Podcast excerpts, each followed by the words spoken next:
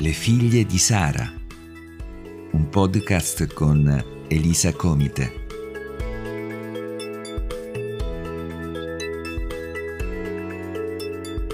Per continuare a sperare nonostante le circostanze. Ben ritrovate figlie di Sara.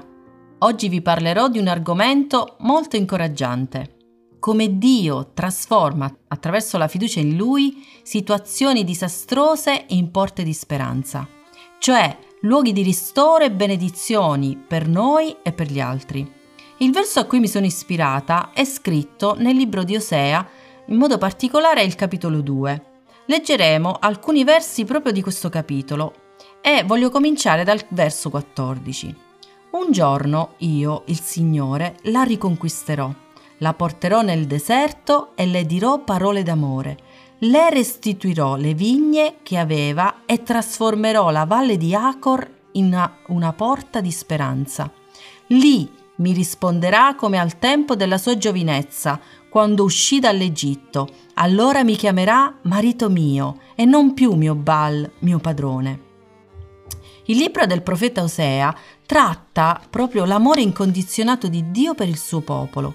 Israele però non ricambia questo amore e risulta infedele a Dio e adultero. Il libro inizia con l'ordine divino rivolto al profeta di sposare Gomer, una prostituta. È un matrimonio davvero singolare quello di Osea, perché Dio vuole illustrare al profeta la sua profonda sofferenza per l'infedeltà del suo popolo, un matrimonio ferito dall'infedeltà della moglie verso il marito. Ma la rivelazione assolutamente nuova è questa. Dio ama incondizionatamente il suo popolo e tenterà instancabilmente di riportarlo a sé. Israele tradisce il suo Dio con altri dei e cede ripetutamente al pensiero che la sua soddisfazione è correre dietro altri amanti, cioè l'inganno di realizzarsi da sé facendo a meno di suo marito, di Dio. Infatti, al verso 5, sempre del capitolo 2, dice così: Andrò dietro ai miei amanti, che mi danno il mio pane e la mia lana, e il mio lino, il mio olio e la mia bevanda. Dio aveva sempre provveduto il meglio per il suo popolo, proprio come un marito amabile e premuroso, però aveva ricevuto in cambio tutt'altro, rifiuto e tradimento. Ma cosa richiede un marito fedele da sua moglie? Semplicemente tutto il suo cuore e la sua fedeltà. L'immagine è quella proprio di una moglie che corre dietro ad altri amanti, che hanno lo scopo di usarla e gettarla via, di avere soddisfazioni illegittime con lei. Il marito però viene a sapere questa cruda realtà e reagisce. E come? Come reagisce questo marito? Con gelosia e con rabbia non accetta il tradimento e decide di svergognare sua moglie, di non offrirle nessun tipo di aiuto. Comincia ad usare con lei restrizioni e vendetta. Non le fa più del bene, le volta le spalle. La delusione e le ferite di un adulterio hanno devastato il suo cuore. E guardate come Dio reagisce al verso 12 e al verso 13 distruggerò i suoi alberi di fico e le sue viti che lei considerava doni dei suoi amanti per averli serviti. Li ridurrò a sterpaglia e a pasto per animali selvatici. La punirò per tutto il tempo dedicato al culto dei Baal, cioè ad altri dei. Quando bruciava incenso e si adornava di collane e di anelli per seguire i suoi amanti. Dio si accende d'ira e promette di punire Israele. Perché? Perché la ama e perché è geloso. Ma poi cosa succede? Si placa e ritorna in sé e dice, ho pagato un prezzo troppo alto per rinunciare a lei. Ho rinunciato a tutte le altre per amare solo lei. L'ho desiderata con tutto il mio cuore, per averla tutta per me. Decido di riconquistarla perché è la madre dei miei figli, la moglie del mio patto. E il profeta Isaia interpreta questa decisione di Dio dicendo proprio questo al capitolo 54, versi 7 e 8. Per un breve istante io ti ho abbandonata, ma con immensa compassione ti raccoglierò. In un eccesso d'ira ti ho per un momento nascosto la mia faccia, ma con un amore eterno avrò pietà di te, dice il Signore, il tuo Redentore. Dio cosa fa? Trova in sé la motivazione per andare avanti. E qual è questa motivazione? Il suo amore incondizionato, un amore forte come la morte, un marito che ritorna in sé dalla rabbia e dalla delusione e decide di riconquistare la sua amata. Dice così, non la perderò, la riconquisterò perché ne vale la pena. Ecco le valle di Acor e le porte di speranza. Dio concepisce una strategia chiara per riscattare sua moglie, il suo amato popolo.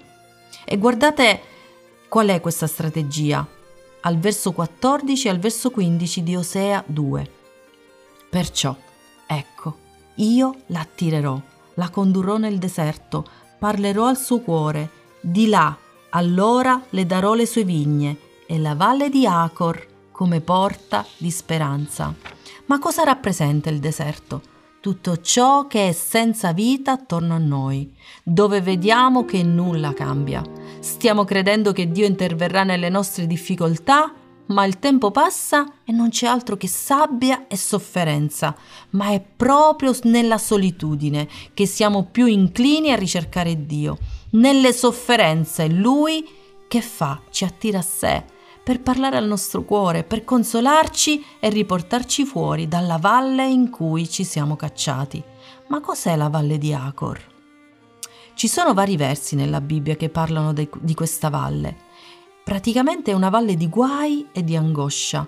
In ebraico, sapete, la valle di Acol è proprio questo, un luogo fangoso, torbido, cupo, luogo di abbattimento.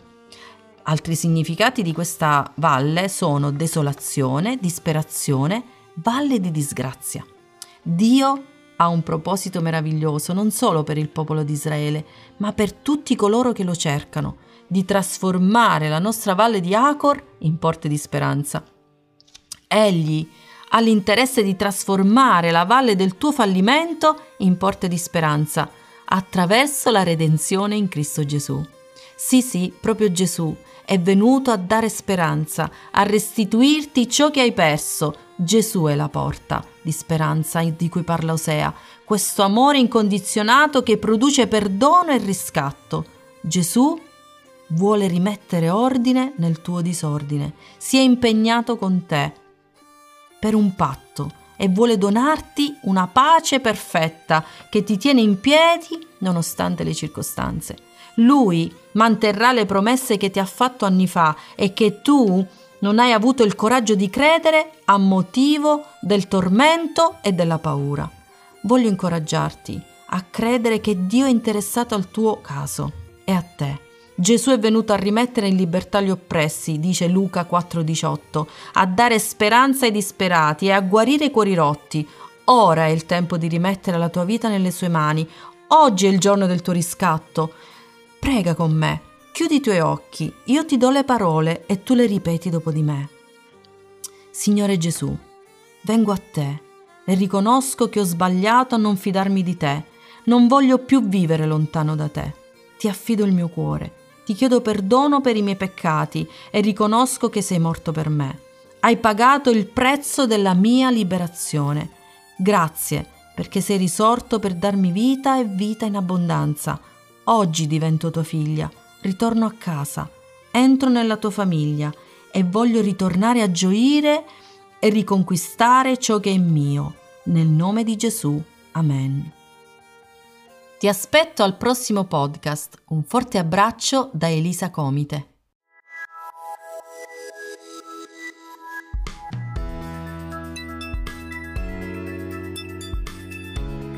Se ti sei sentito incoraggiato dal podcast Le figlie di Sara, inviaci una mail a lefigliedisara@gmail.com. Se desideri che altre persone siano incoraggiate come te, condividi pure il canale Telegram Le figlie di Sara. A presto e al prossimo podcast.